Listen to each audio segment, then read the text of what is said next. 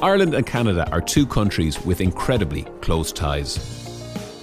For over a century and a half, the Irish have been making Canada their home, and today, almost 15% of the Canadian population claim Irish ancestry. And more recently, there has been a wave of emigration from Canada into Ireland, this time in the form of multinational Canadian companies making Ireland the centre point of their European and EMEA operations.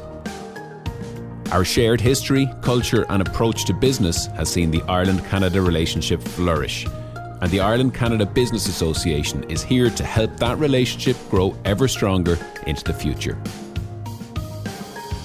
The Ireland Canada Connection is a new podcast series hosted by me, Patrick Hawley, and featuring interviews with leaders in business, culture, and public affairs from across Ireland and Canada.